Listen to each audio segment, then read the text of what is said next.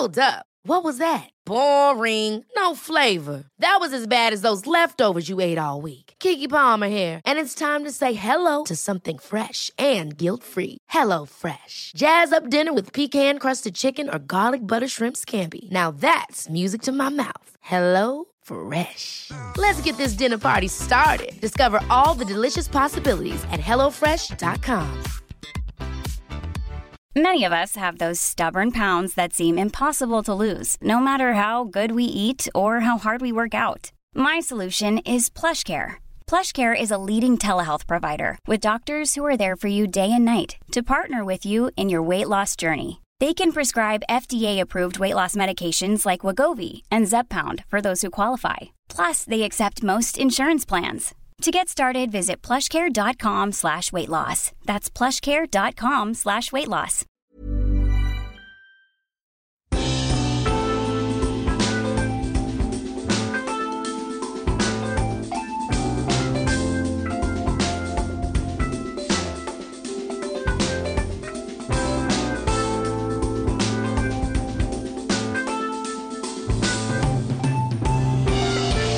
Hello and welcome to the Osher Günsberg podcast. I'm Osher Günsberg. This is episode 135 of the show with Janine Allis. You can find her on Twitter at Janine Boost, J A N I N E B O O S T.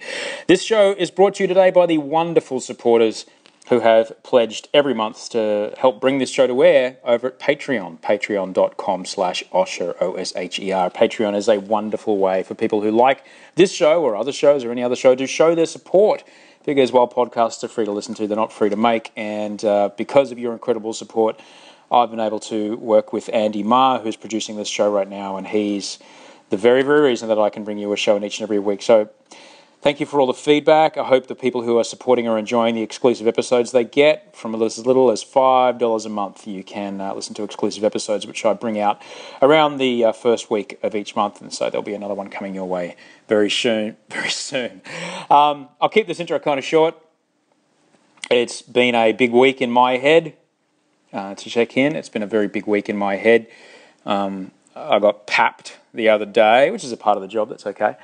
But I got papped the other day and they made a big deal out of the fact that I had painted toes. You may want to know why I paint my toes, my toenails. Well, something I've been working on was my shrink.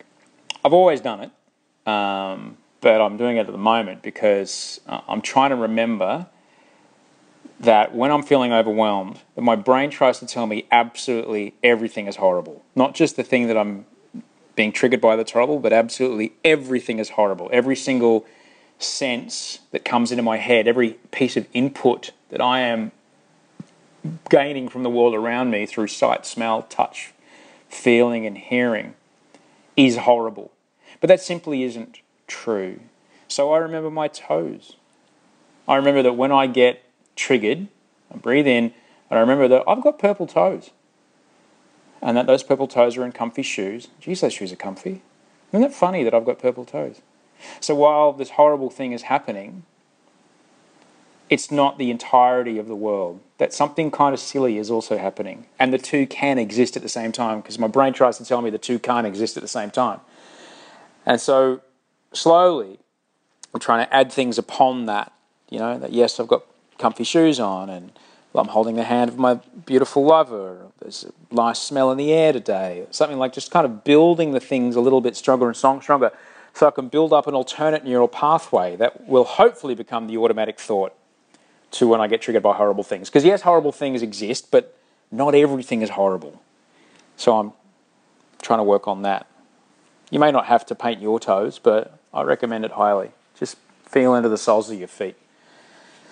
Breathe down into them and just remember that, you know, not everything's 100%. So, quickly, let me tell you about my guest today. Janine Allis is an Australian businesswoman. She's an entrepreneur, CEO, and founder of the incredibly successful Boost Juice franchises. She's also a shark on Network 10's Shark Tank, the Australian Shark Tank, which is now on Wednesday nights, which is great. She's a mother, she's an author, she's got a story that you won't believe which includes a few years working aboard David Bowie's private yacht in the Caribbean. Yeah, The story's brilliant because it's a triumph over what society expects from many people. That success is open to those only with a university degree. That's not true. The idea that one town isn't big enough for some people is very true with Janine. And I loved hearing what she had to say. Janine came over to my place in Bondi a few weeks back. We sat down had a cup of tea and I had a conversation which I'm sure you'll enjoy. If you like what you hear, do let her know. Uh, Janine Boost on Twitter. She's also got a fantastic blog, which I highly recommend. She does a lot of breakdowns of the episodes of Shark Tank. So if you're an entrepreneur or at all interested in business or how businesses work, Janine's breakdown and analysis of the pictures is incredible. Absolutely incredible um, information that you don't need to go to business school to get. So if you like what you hear, please tell her or just tell a friend. Let a friend know about this show. That does everything for me. So let's do this. Enjoy a conversation with Janine Allis. The only thing that's missing mine is the dog. No, I'm sorry. But, but there's no dog here because he, like I said, he's. Yeah, the in laws are down from Bribie and they've both got. Um, because they've just retired. Yeah. Like five weeks ago. The week before they retired, they went out and got the Garmin bands. Yeah. And now it's like, come on, Jamie, let's go for a walk. Do you know what? I see. For me, I don't get the bands. Right? I don't. For me, I don't get it. No? But people live by it. People Love do it. the. I need to walk up and down the stairs. I've got to get my so many steps in it. Bizarre, isn't it? Whatever works, It man. is. Actually, you know what? It's whatever works. Whatever works. For Whatever works. Because you know as well as I do, we've seen plenty of people retire Yeah. and then go, I might just sit down, oh, watch some TV, and then that's it, what they stay. For the next 15 years. I know. And then it's all over. Once you lose purpose, though, you need purpose, and you need Truly. to con- continue to find purpose in whatever that is. And I've just I've just had this conversation with uh, you're in between two shrinks. So I see I see the, the, the psychologist in the morning today, and I see the psychiatrist in the afternoon. Nice. Yeah, yeah. So the psychiatrist is like the mechanic; he makes sure everything's working right, Yeah. and the psychologist is the navigator. Now, is this for entertainment or your own personal issue? Oh, it's for my own personal issues. Right. Oh my word! I've just and here's the thing: I've just changed psychologists again. Yeah. So I had to give another history this morning, which is never any fun. No. Uh, when you have to go. So what's going on? Well, okay, and you have to tell them. Let me tell you my story. Yeah, yeah. It's a anyway. Uh, so, but we were talking about purpose, and she asked me about work today, and I just had this think. I thought the other day, I was like, right now, I. I'm working like crazy, but I love it. Yeah. There's nothing I'm doing right now that I don't absolutely love. Yeah. There's nothing I'm doing that I don't drag myself out the door to do. Do you know the only time I ever get, no, I, I never get the blues because I'm not wired that way, but the only time I feel a bit, oh, is when I'm not busy. I Right. love the stimulation of just Hmm. moving and thinking and active and I've, you know, and, and in actual fact there's danger of that is that with the internet and the this technology you can fulfill that drug pretty quickly so you don't actually have so I'm actually luckily I'm doing um, I'm becoming a yoga I'm starting to be a yoga teacher Oh, fantastic! yeah, so that's actually How- helping me. That's a lot of hours too, isn't it? It is. So that's because I fill my mind with more things. But it's actually really reminding me about mindfulness and relaxing and, Yeah. and pranayamas and meditation and and I'm certainly that certainly lacks in my life. So Right. kind of Were you that kind of kid?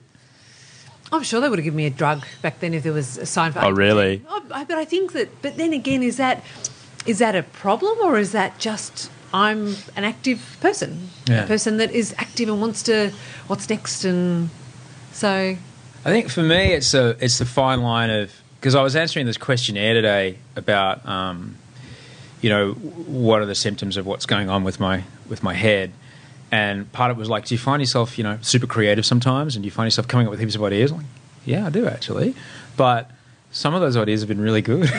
some of those ideas have paid a mortgage, you know. yeah, that's right. Um, but I understand that there's, a, I think there's a limit to, you know, how the upper end of that is like, yeah, I'm gonna, it's gonna be bright. I'm gonna stack rice grains until we get to the moon. It's gonna be awesome. You know, you've got to put a limit on some of the stuff that you do. I think. Yeah, I know. But then sometimes isn't the it's where people get extraordinary or where they where people think that you're mad is where real genius or real great ideas Yeah. think out the square outside the square. Isn't that where that comes from? Possibly, possibly. Did you grow up in Adelaide? Is that where it No, started? Melbourne. Melbourne. Yeah, I'm a real you know, like suburban suburban Melbourne. Like Red brick. No, green weatherboard. Oh yeah. Like, you know- So for, okay, right, right. Like we're talking, yeah, we, it was actually um, Knoxfield, and it was actually a big orchard that they redeveloped, and it was you know um, dirt roads. I mean, I really remember the clip clop of the horses with the milk bar, the milk being delivered by the horse. You were like four years older than me. What are you talking about? Well, it was rural. It was it was even though it's Knoxfield, it's like it's not that far away from the CBD. It's like thirty kilometres. Back then, it was. The sticks. It might as well have been in the middle of thing, but. But if you think about it, right? If you think about cost of goods and actually uh, the business side of a horse and milk, the horse free runs down, right? The horse continues to walk down the street, and you just the guy just moves the milk. I reckon it's a good idea. I even now horses street should happen. Less labour. it costs a lot of money to keep, though. Oh, I know they're beautiful animals. Got to put a lot of feed into them. I know, but they are beautiful animals. But grass, it's a lawn. Eat it. Yeah, yeah. I get, I get where you're coming from. Bicycles, maybe. Bicycles, then you just got one cost once. Yeah, they're- do poo though, so they do sort of, sort Yeah, of yeah. clean up after them. There is There is also that. Is You throw it on the front yard. Yeah. So really, clip clopper horses with the milkman. I know. Can't make any Milo. There's no milk. No, and we septic tank. We used to have these septic tank with these bugs in them to eat the you know Uh-huh. stuff. And um, it was actually there was this one part of the garden where the, obviously the septic went, and it just had the best trees. But you just go, oh, should I eat the fruit from that tree? Like, you know, do I? Should I? Know, that is the classic recycling, isn't it? Oh, look, I'm sure that by the time it becomes the fruit, it's going to be fine. You'd think so, wouldn't you? I mean, what does what are trees growing anyway? They grow on the dead bugs and dead everything. Dead animals and people, and Yeah. and I suppose they do. But no, so it was yeah, tiny. I mean, there was four kids. I shared a bedroom with my three sisters or two sisters, so the three of us in the room. Wow. What number are you? I'm last. I'm, the, I'm the youngest. Oh. I'm four. two of four. Ah, have you got those issues? Yeah, I do. Issues. Ah, there you go. Do you have those issues? Oh, the the free spirit. Think Yeah. you can do everything. Younger child, totally. Resentment from the older ones going, We built the road and you get to walk down it. Yep. Yep. Get that. Get that. Yeah. Yeah. Totally. what did your folks do? Uh, Mum stayed home. 50s housewife. Ah. total 50s housewife, which is hysterical because you actually, it's interesting when you get older and you're sort of at that age. You know, my grandmother was a cleaner. And so, she, and she was in the war. So she was, it was all about, you know, that era.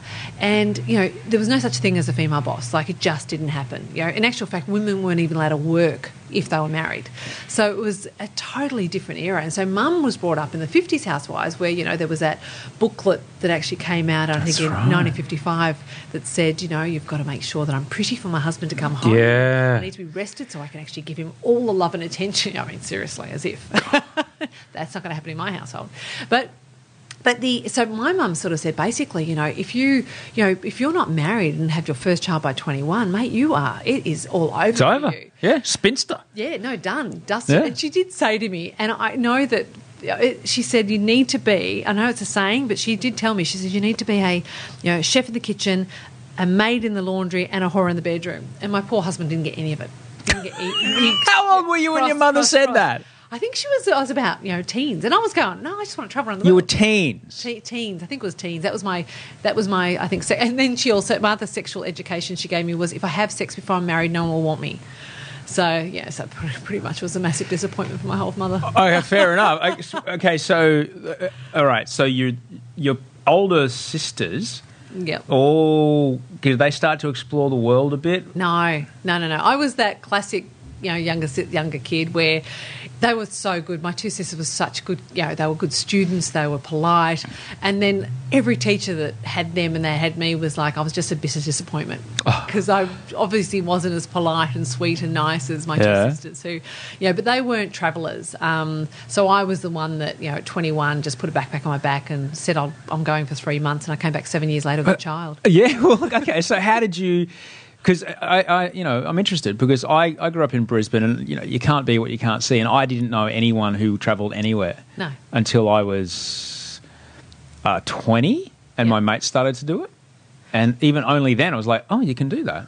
You can go overseas. I didn't know. Well, you know how it, that's actually a really interesting saying. You can't be what you can't No. see because people said, "Well, did you do university?" I said, "Well, no one was doing university. You know, my school only went to year eleven. I went to a tech school, so I can build a shelf and weld, weld materials together. But I, but no one goes to university. So it wasn't even a consideration to do that. It was literally finish school, get a job. I finished school on the Friday and then started on the Monday with work. Like That's just what you did. Yeah.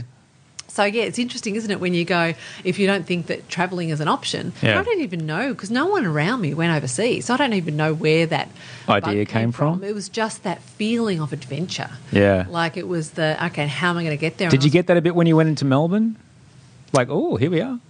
when I went to Melbourne? Yeah, yeah. in the city. Yeah. Um, no, not really. I think it was there was just I think in life I just thought there would be more. Yeah. and there was and like back then, right? There was no internet. There was no mobile phones. There was no, you know, there's the only way of communication was either standing in a queue at a shop where there was a phone or letters. And by the time I wrote a letter, hey, I was in another country by the time my parents got it. So it's a completely, in some respects, as a parent, it's sometimes easier because if it's out of sight, you're not worried about some of the stuff you get up to when you're overseas. It's young. extraordinary to even think. My my ex wife's um, big sisters travelled. They're Israeli, and you know Israelis get as far away as they can after the military. um, my wife's big sisters travelled all through South America and, and Europe and etc. They had a code where they would call their mum on a reverse charge phone call. The operator would call her mum.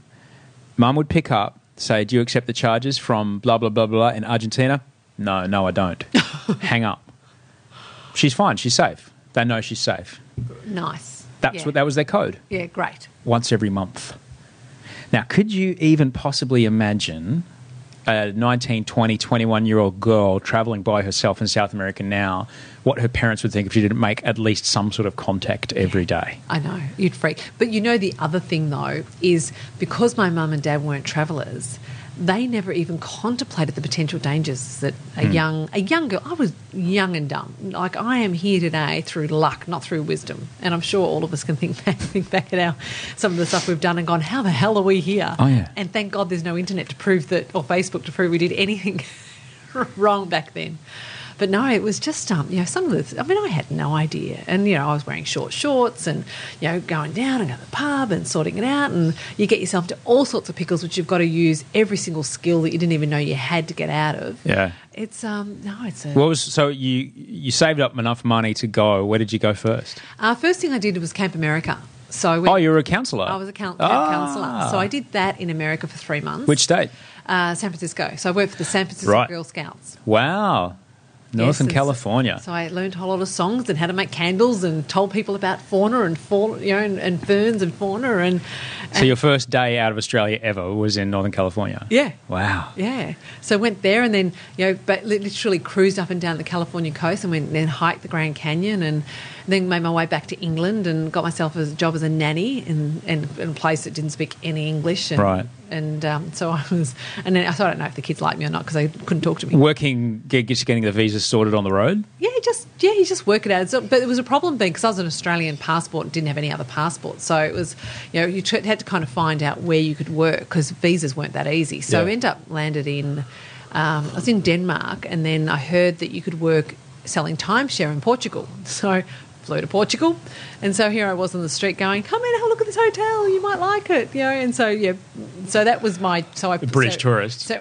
yeah, so Yeah. yeah, so really apologise to anyone who's been accosted by this young Australian in in um, Tenerife, Spain. Uh, So it was Tenerife, Spain first, and then we caught, and then I was with a really dodgy girlfriend who was was getting involved with um, the police at the time, and it was like so. For example, it's, it might be a long story. I'll, I'll oh, we've got sh- that's what podcasts are for. Right, They're for long stories. You know. Right, so basically, it was not legal to do time to sell timeshare on the streets. So, but it was a scam. It was re- completely corrupt in Tenerife, Spain. So they basically, the police stopped you. You paid your, I don't know.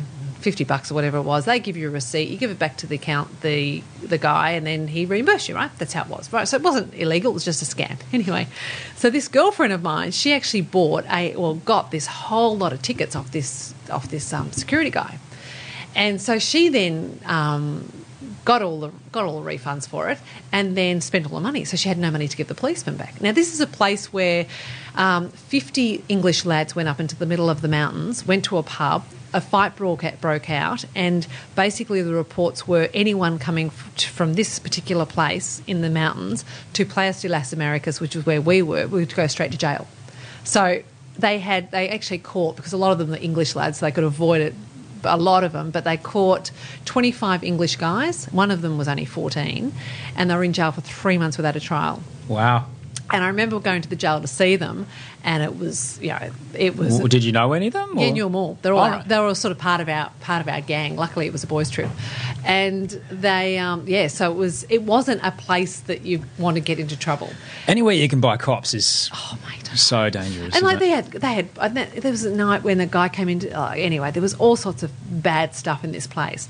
Anyway, so she ran out of money because I lived with her. I was sort of caught up by being association. So we actually escaped on a. Um, it literally was an escape in the middle of the night one night on a on a catamaran to Portugal, and that's how we end up in Portugal.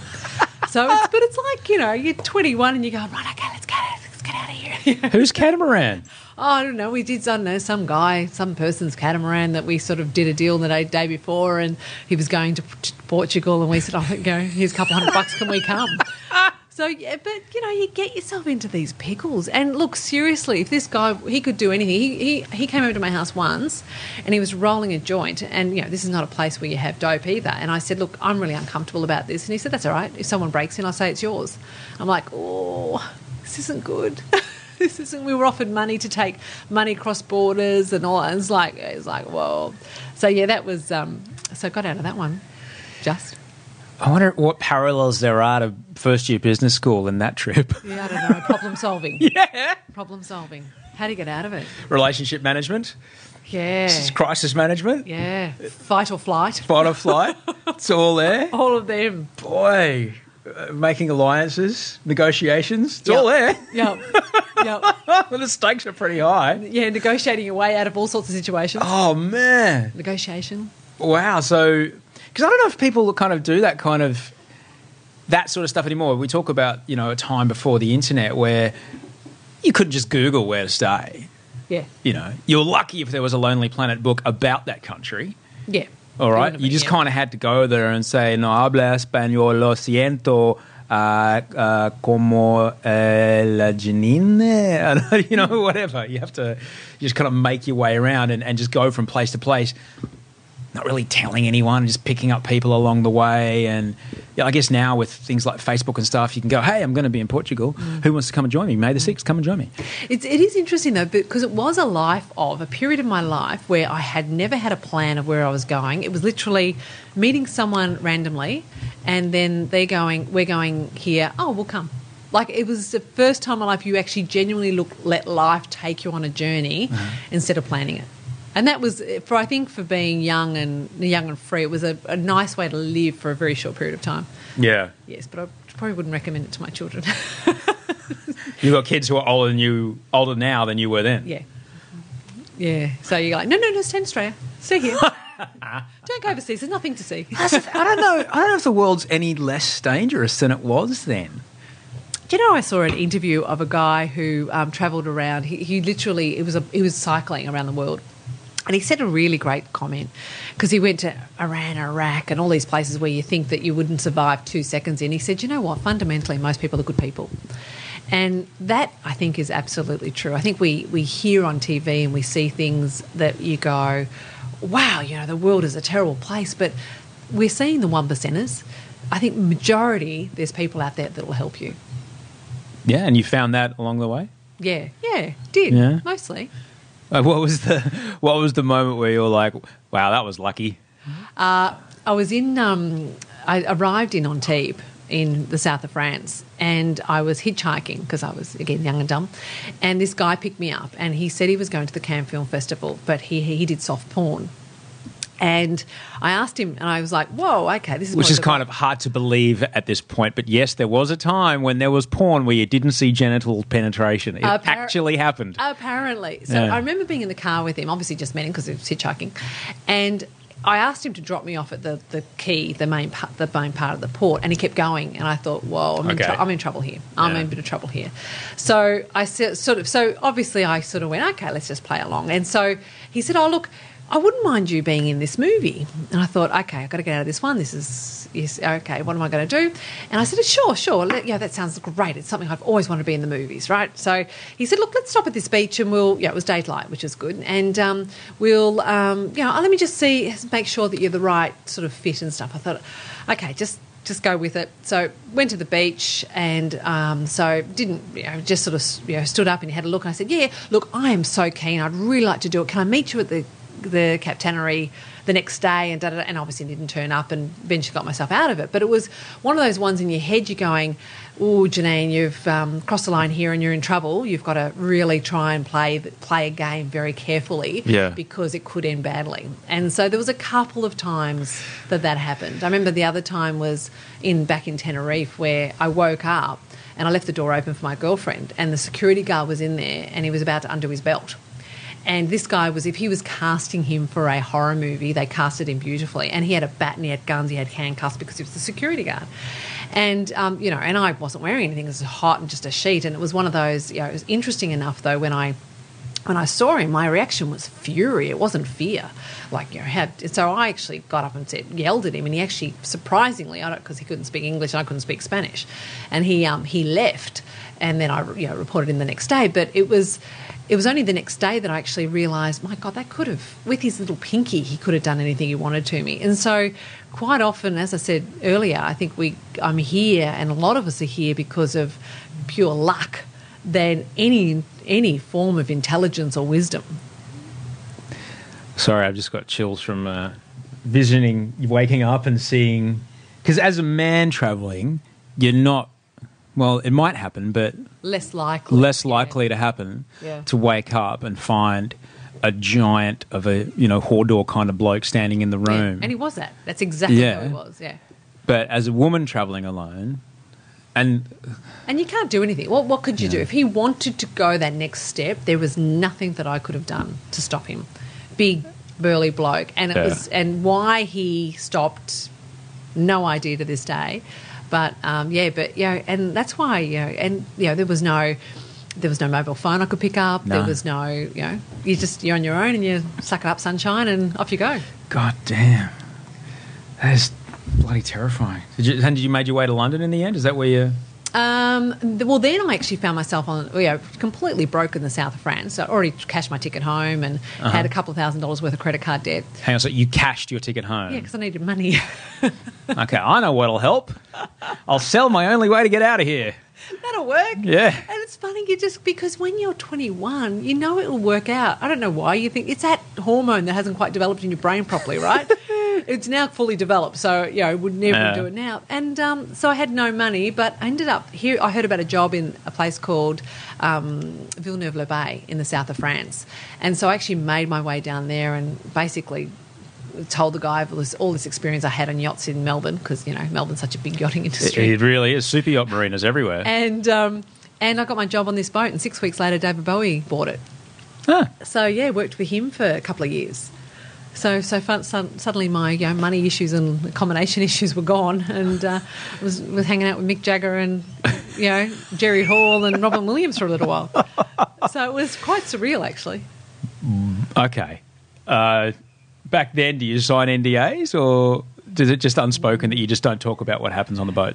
You know what? No one told us not to, but for me, I was like, I have. I, I'm in a his world, and would I like anyone to? So I was really conscious. I think there was, I've got one photo in my album of him right in the thing because I was like, and I saw how he was hassled when he went places, and I saw how he was mobbed, and I just went, if he can't in his own home have peace from that, where can you? So I was really conscious of of not tr- stepping over that line. And he was such a lovely man that you just and he was and we were so part of his gang. Like even though you know, hey, guess who cleaned the toilet It was me, but. Even though you were the, you know, the stewardess that was, you know, serving him meals and that sort of stuff, if he was off the boat having a party, we'd all come like so he was very much going you know it was very egalitarianism you know we're in it together and you know so so he was a really lovely man Tiny, right? oh not that tiny i mean jagger was taller but yeah he was taller than me i never thought of him as short Right. so no, it wasn't that tiny. He did have those double, his um, different coloured eyes. Yeah. Which actually, he um, I met his his best mate, who was a gorgeous guy, and he told me that he got them when actually when they were in school. Those two had a fight together, and it was actually a, a damaged retina that damaged them. The reason the, his eyes were different because it was a fight at school. He wasn't born that way. No, he wasn't born that way. It was through a fight. Wow. Yeah. Were you sad when he passed away? Yeah, you know, it was it was interesting because I had a there was a guy called David Puttnam who is a producer of a film called uh, Midnight Express and The Killing Fields, right? Extraordinary producer, and I became quite good friends with him by meeting him through working on the boat. And he actually got me a job when I came back to Melbourne with Village Roadshow. And he, we kept in contact over the years, and he always sort of kept David up to breast that you know, this that young Aussie stewardess was on your boat. She's now doing this. She's doing now doing this. And and I always thought that his next trip to Australia that I'd catch up with David and, and David, the, both the, the two Davids. And yeah, it never happened. So um, yeah, but it was sort of like, you know, obviously I you know it was uh, it was two years, and there was many many years between then. So you know, certainly not pretending that we were, we were close. Yeah. But it was that. Um, yeah, it was sort of really sad because he was he was one of the good guys. Yeah. What's that lifestyle like? Do you know for, for someone who's come from the burbs, the the thing that made me gave me an aha moment was money, success, and fame doesn't create happiness. So we had, you know, all sorts of people on board from, you know, because he rented it out as well to help fund fund the cost of the boat because they're very expensive to run.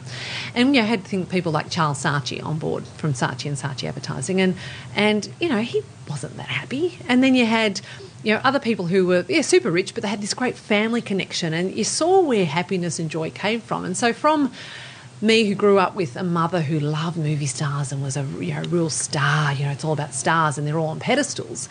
You know, for me, it was like, um, wow, actually, they're just people. And they like to play Scrabble and they like to swim and they they um, have their own fears and they get their divorces and they have the same challenge challenge with their children as anyone else does. And and so it actually uh, opened my uh, even from a young age opened my eyes out that there is assholes who are rich and there's assholes who are poor. And there's lovely people on on the reverse Yeah. side of that, you know. So, so I think people are people, and so that was a really good lesson for a young girl to sort of take people off their pedestals and go, they're just people. Did it change your attitude to a, the acquisition of money?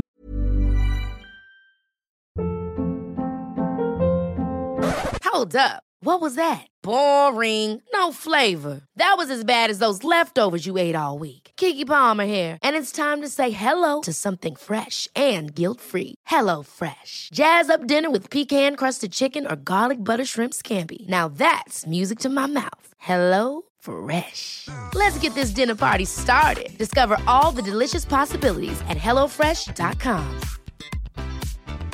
There's never been a faster or easier way to start your weight loss journey than with PlushCare. PlushCare accepts most insurance plans and gives you online access to board-certified physicians who can prescribe FDA-approved weight loss medications like Wegovy and Zepbound for those who qualify. Take charge of your health and speak with a board-certified physician about a weight loss plan that's right for you. Get started today at plushcare.com slash weight loss. That's plushcare.com slash weight loss. plushcare.com slash weight loss.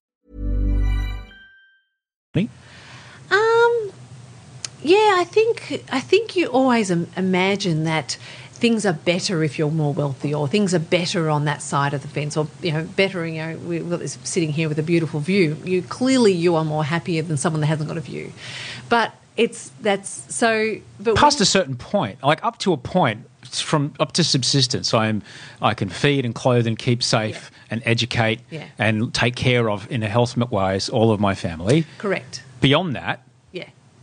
Beyond that, though, that, and I think that that's the key. It's it's financial freedom. Hmm. So it's having enough financial behind you to be able to not have to work if you don't have to, or not have to work in a job you don't want to. Hmm. So for me, it's not a it's not having a billion dollars or a million dollars. It's actually having enough to be able to do what I want. Hmm. And I think that is where the freedom comes from. I think it's sometimes people continue to they get to a certain point and they, and they don't know when's enough, and it's actually the number that is the important thing. Where for me, success is having my kids around me and they're all happy. You know, success is having a husband that I, I actually really dig. I mean, I'm more successful because I've chose a husband, a good, a, a good husband, than um, than that I've got some money in the bank because that's where my happiness comes from. My happiness comes from holding his hand walking down the beach, not from going to buy a new jacket.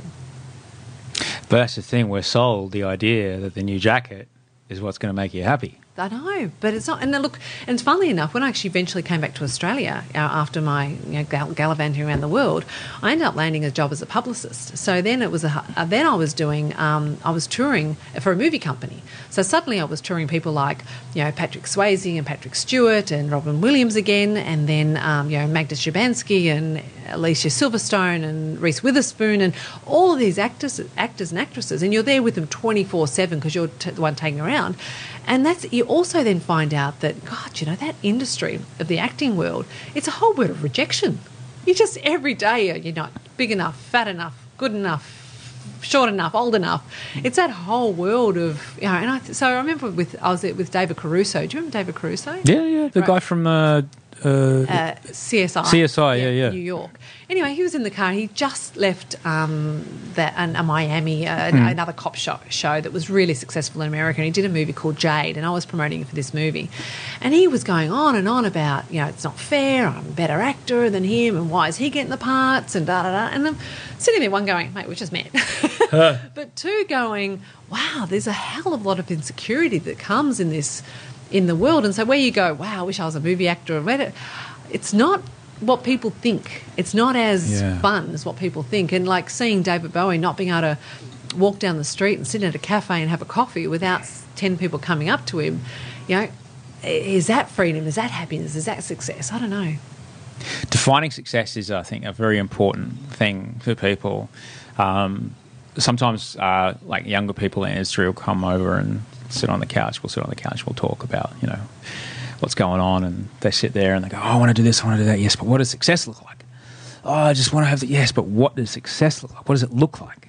Name it. Name it. Name it. Name it. Mm. If you can't name it, like I always use the analogy all the time. You're not going to get in your car and just start driving. Hmm. You're going to want to know where you're going to end up. But know, like when you think about it, though, you, you when you when I was a kid, success for me was getting into the rep team for netball. Success team was once I was in the team was winning the grand final. So it's it's interesting what success means to me Yeah. then now. You know, success for me is all of my kids choosing the right partner and being happy for their life. That's success. You know? Yeah. You know, so success is getting my teenagers through their, their harder times Yeah. and making sure that they're, particularly men who you know, need to get to 27 because of that development of their brain, um, get them to 27 so they can make better decisions. You know? So it's all of that. Success is really about um, happiness within yourself, really. And, and you don't realise that until you're older. Wing attack, When you're what? wing attack, wing defense. I was goaler, goaler and defender. yeah, it wasn't bad. It was Yeah. okay. Gigi's uh, GA and uh, Oh, was she? GD. Yeah. yeah, I was, I was like Yeah. Yeah. yeah, yeah. She Yeah. just uh, she just started. She's gone from water polo to uh, netball. It's good. It's more aggressive than people think. Mate, I used to play mixed netball. Yeah. Roughest game I've ever played. Yeah, Oh my god. yeah. I played mi- mixed netball. Those girls. I used to play net, net, mixed netball with. Oh, did you? How'd you go? Did you win? And if we didn't, the refs heard about it.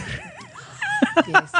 Yeah, they, they tend to be a bit noisy, the boys, about. yeah, I'm referring to a uh, a radio guy because your your husband is a, uh, a a legend in our industry. Yes. Yeah, no. Did you know that when you met him? Oh, look, he was. I would you- like, Jeff is the sort that if someone says, I used to work with Jeff, I hold my breath a bit because it's like he was the biggest prick he's ever come across, or he was the most inspirational person. Depends on if he fired them. so he was because he was so driven on on success and outcome, and Yeah. and he under he had a real gift in radio to be able to like you know you look at Jackie and Carl, right?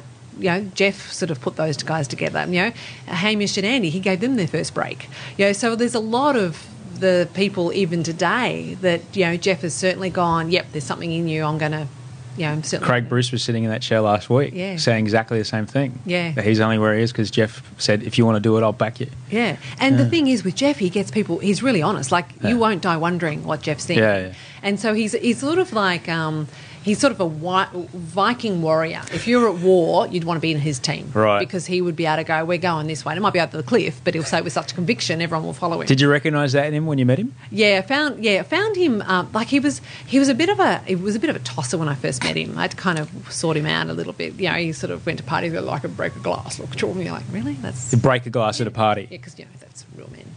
And yeah, so he was, and he- so he was, but it was radio in the you know in those era it was tough. It was you know rate or die, and you know. Yeah. But he did do one thing, like it was. But he used to read all the things on war. But he did a. Um, I've got time for a story of this. Oh yeah, that's right. I remember when I started, it was a lot of. Um, yeah, we don't. It's not mandatory, but we'd really like you to read Thick Face Black Heart. And Oh, I uh, love that book. yeah, uh, we don't recommend. You know, it's it's not about. If, here's Sun Tzu's Art of War, just in case you wanted to read. it. I'm like, I'm the mid dawn announcer. what do you want me to do? And then you read those books, you go, really? Like really? Thick Face Black Heart is all goodie. about all about manipulation, and it's quite evil. Yeah. but they were right into that in their Yeah. mid nineties. Yeah, I know. right into yeah, it. Yeah, I know. Well, one time, uh, you know, Sean Pickwell. Yeah. Sean Pickwell. Yeah, it's a name for the part. So, and him and Jeff actually, he, um, they were, they were. It was, it was before Triple M actually bought um, Today's Show. before the duopoly. Before that, Yeah, I, I arrived six weeks before the duopoly Oh, did happened. you? Yeah. Anyway, like, like they. Triple M hated them, and probably rightly so, right? And so, anyway, the, the Triple M was about to launch this big promotion, and they had all the um, advertising executives down, and it was all going to be this thing. Sean and Jeff went to the Channel Nine um, makeup artist, and they disguised them as you know radio executives. So they went into the into the um, Triple M thing, took their ideas, went back to the studio, giggling like two girls, did the whole campaign that they were going to do, and launched it before them. They were so naughty. Wow, that was so naughty. You just can't do that kind of stuff You can't anymore. You can't. Like they did Yeah. even. Um, you know, I think Guy Dobson at one point actually went and put a big poster again before they took over about you know how great Austereo was on the Triple M war. I mean, it was like it was really like it is. You know, how are we It going was. to beat them?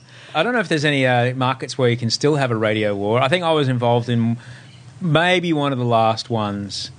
Um, oh no, I guess in Brisbane we're trying to have one at the moment, which is kind of fun.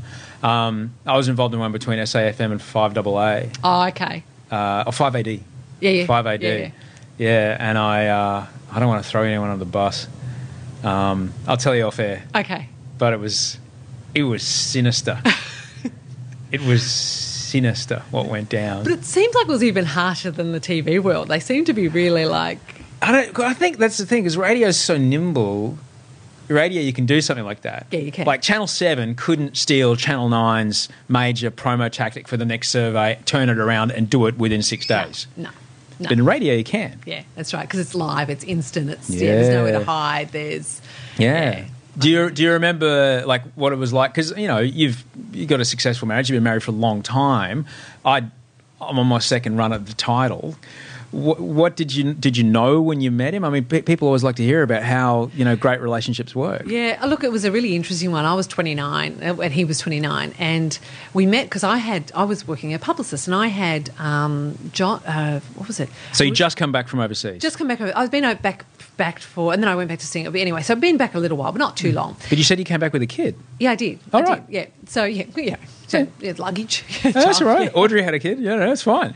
So we had, so we, I met Jeff through. I was doing a film called Rob Roy, which I think Rob Roy, which Mm. had John Hurt in it, and um, John Hurt was down with the producer Michael Caton, I think he's the producer's name was. So I was trying to get some some gigs for for these guys, and the girl I took over the role was a girl called Rachel Pell, who actually was in radio for many years, and then she eventually went to um, work for Channel Seven Publicity. Anyway, so she knew Jeff, and Jeff said, "I'm about thirty. I need to you need to get a wife. Go find me one, Rachel."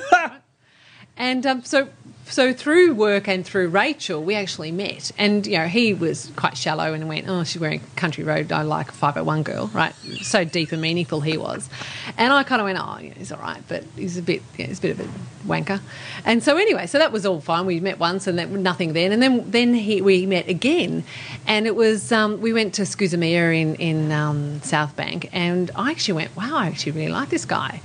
And it was from that date, we actually spent every single day. We saw each other for six months, every single day. There was just, and we were um, we were living together in eight, in six weeks. Uh, we were married in eight months, Great. and I was pregnant with our next child at 12 months. And it was and sort of like, you know, we sort of did everything in the honeymoon period, so we quite, know, so it was quite exciting. But but it was when I first kissed him, I know this sounds weird, but the earth did move. Hmm. It was the I don't know if it's a chemical reaction or and so when you know it was just known. Hmm. And you know, Jeff and I, yeah, we're 29, we'd kissed a few frogs.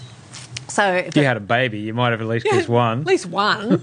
and um, no, it really was the you know the Earth moved, and Yeah. you know, and um, and you know, you know, Jeff, he's he was a you know he's a he's an he's a very strong character. Yeah. And uh, but yeah, we just sort of How how old was the kid at the time? uh, three. Three. So because I, I came into a relationship with a woman who uh, Gigi was ten. Yes. When I turned up. Oh, nice. Um, because some guys think, oh, I, I don't want to be. She's got a kid. I'm not. Don't want to be a part Oh, of it's it. baggage. Yeah. Yeah.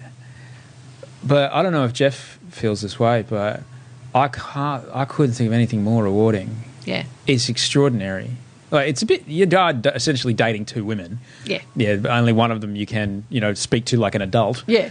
But you do have to satisfy two personalities and Yeah. try to make two different people feel okay. Yeah. But it's it's it's amazing. Yeah. To the difference between being with someone that has a kid and someone that doesn't have a kid is.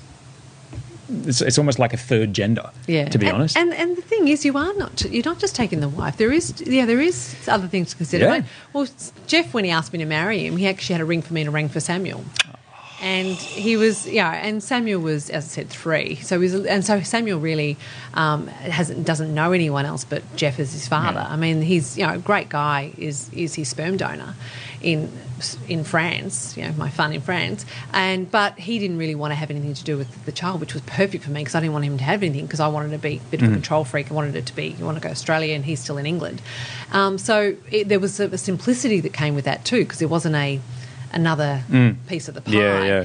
But um, but no, he you know Samuel just looks at Jeff and it's he's, he's his dad and Calls him that's what dad? it is. Yeah, calls him dad. Calls Wow. him dad since he's three and and you know it's been it's been really lovely for him and you know he's good. And Samuel's a free spirit. I mean he's a hippie in the middle of um, in the middle of Tabulam in um, near Nimbin. so you know all these moving parts in your life. It's fun, isn't it? You got to have a sense of humour in life, don't you? So by the time, so you, because you say you didn't go to university, but the education you got from your time in, you know, the Mediterranean, which is mostly where it was, around- you kept, Mediterranean and the Caribbean. and the Caribbean. Oh, Yeah. of course. Yes. Did you ever go into uh, Mustique? Yeah, that's where we were ba- based. That's You were based Dave- in Mustique? Yeah. I've been there. With Basil's Bar. Basil. Do you remember that bar? I don't know Basil. Yeah, and then you have the guys driving, go, "Hey man, hi man," and he's smoking the joint as he's driving the car. You know. Shit, you were based in a Mustique. Didn't you like? Didn't you like um, Wow. that that uh, in in? Um, did you go to Antigua? No, no, I didn't. Ah, there's this great bar at the top. yeah, Basil's still there. Yeah, Yeah, It's right I was on- there. I was there like five yeah. years ago though, so he might, as far as I know, he's still there. yeah. Well, that was, and when I was there, hey, twenty odd, thirty years, whatever long ago, so forever. So he's been there a long time. Yeah, But the, the how Mustique works is the people who own houses on the island own the island. Yeah. So it's yeah, Mick, it's it's David, it's Tommy. Princess Margaret, it's Tommy. Yeah, it's all the yeah. Princess Margaret. What's his her son's name? Her son, Princess Mar- Andrew? No, uh, Prince wrong. Princess Margaret's son was. I don't know. I'll come back to you. on Anyway, I did my um, diving course with him. Of course you did. Yeah, because I we can't remember his name, but I remember he's now a complete grown up. But yeah, so we so I did um, my PADI diving certificate Yeah, with the prince. yeah. It's a interesting, interesting part of the world, and I was there Beautiful. when they unveiled a statue of the guy that founded it, Ah, the skinny bloke who, oh him. yeah, the skinny bloke with the big hat. Yeah, no idea. Yeah, well, he's he's I the guy. that- someone founded it. He, yeah, he's the guy who he was Discovered the it. one that went down to he, with his father's money. His father said, "Go and find me an island. Make sure it's got water." And he went down and he bought Mustique. He said, "Great, has it got water?" Nope. Um, but Oh. he just basically turned it into this t- party zone by giving away land. So he gave Mick Jagger the land, and he gave all the, yeah, he gave him the land Ah, to to entice them. and gave Princess Margaret the land. smart. Yeah, yeah. And there's my my favourite story about that is uh, there was one time Princess Margaret was down there um, with her new boyfriend or, or something, and they uh, paparazzi were, were trying to follow her. And so what this guy did is he basically took one of the bulldozers that was there constructing something and just parked it across the runway, so, so they couldn't land. Oh, nice. Next problem. Yeah, yeah. It was How great. Yeah. Yeah, no, beautiful. What were you doing there? I was on holiday. Yeah, why there? Because I mean, it's not exactly easy to get to either. Uh, my ex-wife had been there before. right. Okay. and uh, friends of hers uh, went there twice a year, and so it was a end of year thing where everyone gathers together uh, just after Thanksgiving. Right. And so, uh, so yeah, we went there. Yeah. It was actually around Christmas, just after Christmas. Yeah, because it's beautiful if you're sort of cruising around there. I mean, it is beautiful eye candy. I mean, it is Yeah. just gorgeous. The blue water and the it is stunning. Yeah, hell of a hell of a place. Yeah. Yeah, that's that's for sure. Um, having Gigi in my life is really, really powerful because I grew up one of four boys. Went to an all boys school. Pretty much my mates were all boys. The only woman I knew was my mum, and various girlfriends and fiancées and wives and ex-wives and now fiancées again along the way have basically said uh, actually and they've basically educated me and I've had to learn a lot of things around um, uh, feminism about, about these things and you know that's just okay it's just what I didn't know but what I now is very different so I look at Gigi and I look at the world she's growing into Yeah, yeah. all right and I look at a young woman and I, and I think And she's 11, did you say? 12. She just turned 12. Just started high school. And, you know, I think about what all, you know, and I say this as well, is I, she was my girlfriend's kid. She was fun. We'd dance around the living room. We'd make up songs together. We'd sing Frozen songs together. And then I woke up one day and I was like, I have to protect you. I have to provide for you. I have to look after you. I'll do anything to keep you safe. Just happened overnight like that. And now I look at the world that she's growing into and I see her, she's becoming a woman before my eyes. She can't see it as much as I can. Um, and I wonder, you know, as as someone that people look up to, is as far as leadership and as far as making your way as a very very successful entrepreneur, but also by all outside factors, a very successful mother. You know, what what do you got for me? Mate, hang on for the ride, I'd Yeah? say. Look, it's, it's interesting because, you know, I've got sons, three sons, and I know what they think about. And so, and, you know, you remember when you were a teenager what you think about. And my There's a boy who lives two floors down. He's never No. going to go to the beach with Gigi alone. But the, Nope. But the, the, I think the thing is, though, no, that's overstepping the line. That's No, true. I totally get it. But I think the thing is, you've just got to trust them. You Yeah. know, and I think that one of my sons said because I said I was trying to get into their head is girls and boys think differently. A boy kisses a girl, he goes one. A girl kisses a boy, she goes, I think he likes me. So and they, my boys don't. A lot of boys just don't get it. Yeah. And you try and go, you have to respect them. And and he said to me, you kind of respect girls who respect themselves. And so it's sort of the message for that is that boys will respect girls who respect themselves. And it's sometimes really difficult with peer pressure and it's difficult with all the things because their brain's not developed fully either. And they're coming into their world and there's hormones going everywhere and they want to fit in and it's difficult for them. But and some girls and boys just get it and they've they've sort of been here before on this earth and they just kind of get it. And others are a little bit more easily led. And so the only thing we can do really is kind of manipulate as much as we can who they hang out with. Because that that seems to be the biggest issue is who they hang out with. And but you know at the end of the day it's just i'm here and keeping that door open and trying to keep that honesty factor going and not being not ever judging. Because i think the first time she tells you something that is really important to her it's how you judge that moment that she says that will dictate whether she ever opens her mouth to you again Yeah, right. so even though in your head you're going, ah, right? Externally, you go, we all make mistakes. It's fine. I'm never. You're, if as long as you're honest to me, you'll never be into trouble. Like, and I'm here for you. Like we said to Oliver, like. Yeah, because he was going through that, um, you know, not always telling the truth. You know, wanted to go to parties and stuff. It's like, you know what? If you're ever in trouble, no matter what it is, you never be in trouble. Just call us. You know. And the other thing we did was, we pay for your phone, and I find my phone is on there at all times, and it is turned on, or you will lose your phone. And you can like it, or you can worry about the privacy. But for us, our job is to keep you safe. And if by keeping you safe means that if two o'clock in the morning you're not home, I can turn on my phone and know where you are, then I'm happy with that. So I think it's just also a little bit of the, you know, some people go, oh, I would never do that to my child for privacy. It's like it's our job to protect them. Yeah. So if they don't like it, tough, but they can start get a job and pay for their own phone. So it's sort of those sort of trying to, but they they go feral for a couple of years, and there's a point where you just go, and not, this is not all kids, but there's a point where you just go, I don't like you because Yeah. my worst enemy wouldn't talk to me like you do, and then they come out the other end. But I think if it's love, support, it's all you can do. Yeah. What about? I mean, she's what eight years away from entering the workforce. You know, what kind of workforce do you think she'll enter in six, eight years from now? What do you think it'll look like? Do you know what I think is really exciting for this era is that this era, and in some respects our own era, Mm. is there's been years since we've had real hardship. You Mm. know, Australia sort of has skimmed through. Like you go to Spain right now, it's a seventy percent unemployment Well, it's- for God, it's under twenty five. You know, we've never had that. So th- you've got this youth that come through with this youthful exuberance of confidence that really they do think that they have no limitations and can do whatever they want, which is extraordinary and powerful. But also, there's a long way to fall too when things don't work out.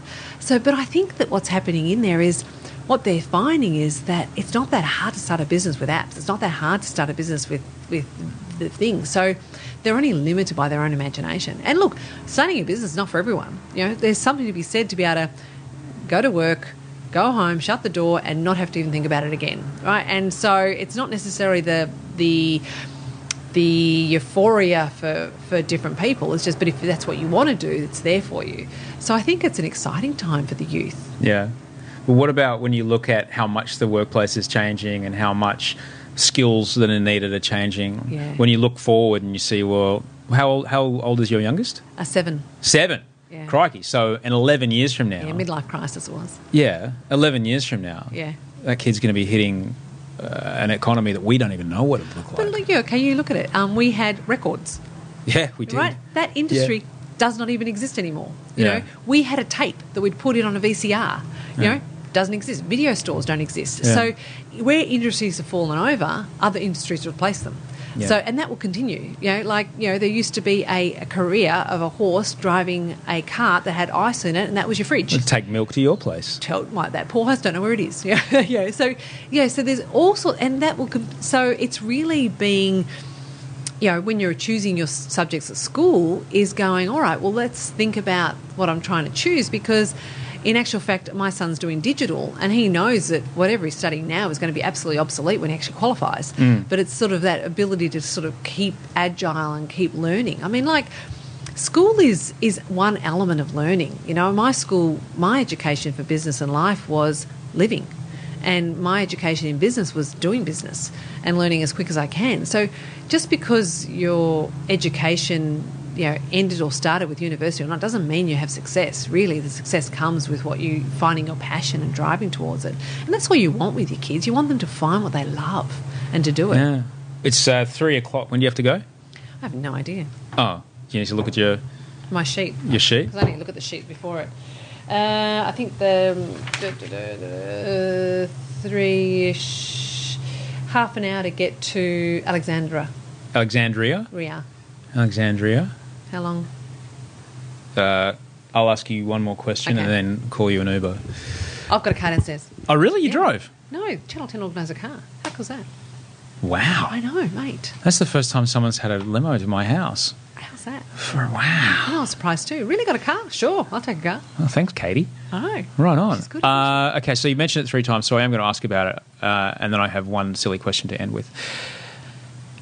What's the because at the moment I, we started this by me saying to you that right now I love everything that I'm doing, but it took me a really long time to figure out what I love to do. What in your mind is the is the uh, easiest way to start exploring what you're passionate about? Because some people might not even know what you, what their passion is or what their purpose is. What's the what are, what are some of the questions to ask yourself to help find that? Um, what it, it's, it's, it's nearly where like I'm 50 and I'm going, what do I want to be when I grow up? Right. So it's, it's you never never finish it. What I did was, I actually didn't stop until I found it. So I, you know, I started as a, you know, worked in an advertising agency. Then I went and worked in a gym, and then I tried modelling. Terrible model, shocking model. Unless you were an animal, for some reason I got jobs with animals. I don't know why. Um, and then you know, travelled overseas, and then I just kept trying stuff until something went click. The other thing is, if you not keep trying things, it's, sometimes it's not actually the job that you're doing. It's someone who you meet through that job that says, "Oh, I'm going to do a." A line of clothing. Do you want to come and join me on that? Or I'm going to, you know, I've got this other idea. Would you like to come? So it's actually having that curious mind to actually continue to be open to ideas.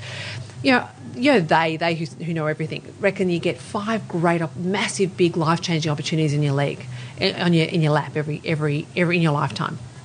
And it is so easy just to go, nah. Because to say yes means you're out of your comfort zone, things have to change. You know, it's scary, you might lose your house. Like, I mean, one time we had to sell our house at Boots because we didn't have enough money. So, and so it's scary to say yes. So I think it's also just being open, having that curious mind, and sometimes saying yes.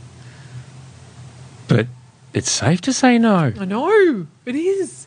But you know, like, like you know, when when they talked about Shark Tank, you know, I, the first thing I thought about was, oh God, social media's going to smash me, and they probably will.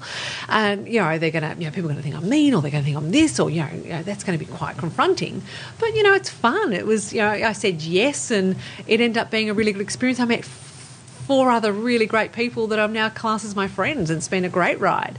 Um, so you know, yes means that there's, you know, it's life's a lot more fun if you say yes rather than no, as old Richard Branson said. Does yes also get you out of the scary things that you're afraid of? Yeah, yeah, it does. It does because you know why? Because when you say yes, then what you think's going to happen or the fear that you're going to happen, you realise it's actually not that bad. So by yes means that you go, oh, actually, that's fine. Because then what happens after that is you find out it's not so bad, so you say yes easily next time. Ah. So, final question. I thought I was quite fancy. I was living in Los Angeles when I first started Bachelor, all right? And I'd been unemployed for six months, Yeah. paying rent out of my savings in a foreign country, which sounds like you know a bit about. Um, and I had a Vitamix that I bought, factory reconditioned, 350 US bucks. Nice. Uh, I got the Bachelor job, and uh, I thought, I'm out here for 10 weeks to shoot the first season. I thought, all right, I'll treat myself. Bought a second Vitamix. Had a Vitamix either side of the Pacific Ocean. Um, you're a founder of Boost Juice. I am. How many Vitamixes are in your portfolio? In my portfolio. It must be thousands. Man, um, 200 by 4. Yeah, a lot. A lot. They should like me more. Actually, we should get a better deal. We have a lot of Vitamixes. Yeah. Yeah. I think with that volume, you could go on Alibaba and buy your own and start selling them. Should, shouldn't I? I know, there should be business in that. Count I might me do in. that. I know. Well, got, have you got yours? We'll take yours off your hands. No way! I wouldn't give mine up for anything. I actually like, for home, I quite like the NutriBullets doesn't for home. doesn't. I've got one in Brisbane when I did when I moved up there for radio. I bought the 900 watt one. Yeah, yeah. Doesn't doesn't chunk things up. Once you've had the Vitamix, it's I like, know, oh, I can't I know. quite, The quite Vitamix go- good. Can't quite go back. Are you going Sunday night?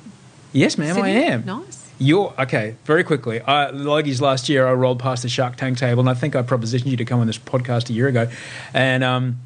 Because at the Logies, people don't realise, but you get the program, and basically people put cash in the bowl, and they all check who they think's going to win, and the money goes to like some other bowls had fifty, some of those hundred. I've never seen more fifties and hundreds than I saw on the Shark Tank table.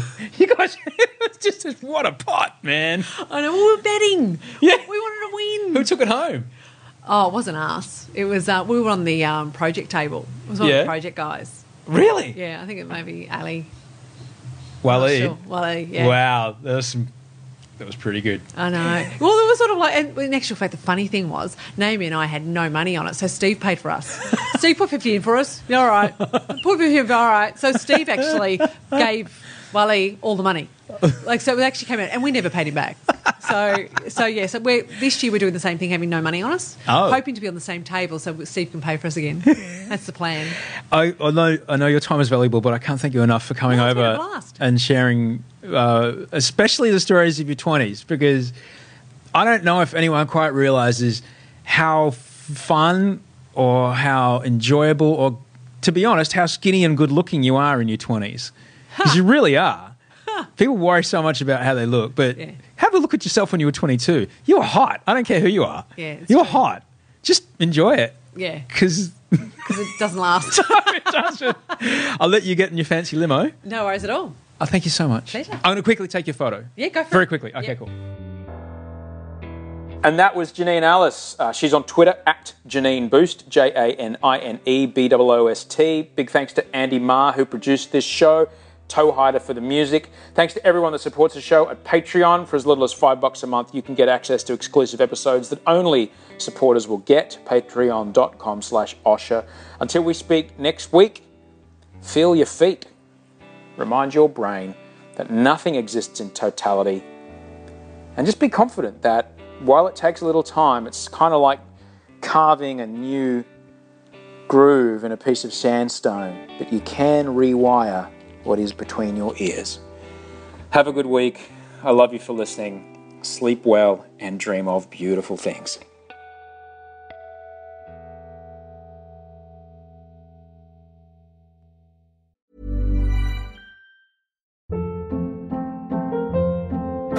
Hold up. What was that? Boring. No flavor. That was as bad as those leftovers you ate all week. Keke Palmer here, and it's time to say hello to something fresh and guilt-free. Hello Fresh. Jazz up dinner with pecan-crusted chicken or garlic butter shrimp scampi. Now that's music to my mouth. Hello Fresh. Let's get this dinner party started. Discover all the delicious possibilities at hellofresh.com. When you make decisions for your company, you look for the no-brainers. If you have a lot of mailing to do, stamps.com is the ultimate no-brainer. Use the stamps.com mobile app to mail everything you need to keep your business running with up to 89% off USPS and UPS. Make the same no-brainer decision as over 1 million other businesses with stamps.com. Use code PROGRAM for a special offer. That's stamps.com, code PROGRAM.